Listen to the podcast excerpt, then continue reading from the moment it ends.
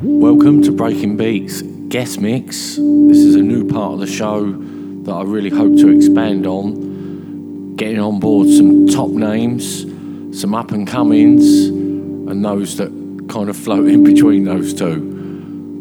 And hopefully that way get to cover all styles within the liquid drum and bass genre. Those that have listened to my other podcasts know that I have been promising this for a while and finally it's happened. But I'm sure you'll agree it's well worth waiting for because we're kicking off the very first one with a real heavyweight. In the liquid D&B scene, this man needs no introductions. He's a DJ, an artist, and label owner. And that's not any old label, that's Soul Deep Recordings. So by now, I'm sure a few of you have already guessed who it is. If not, I'll keep you guessing. He's had releases like Can't Explain, which is one of my all time favourite tunes. So I'm buzzing to have him on doing a guest mix. Also, more recently, tunes like Dreaming of Darkness, Real Roller.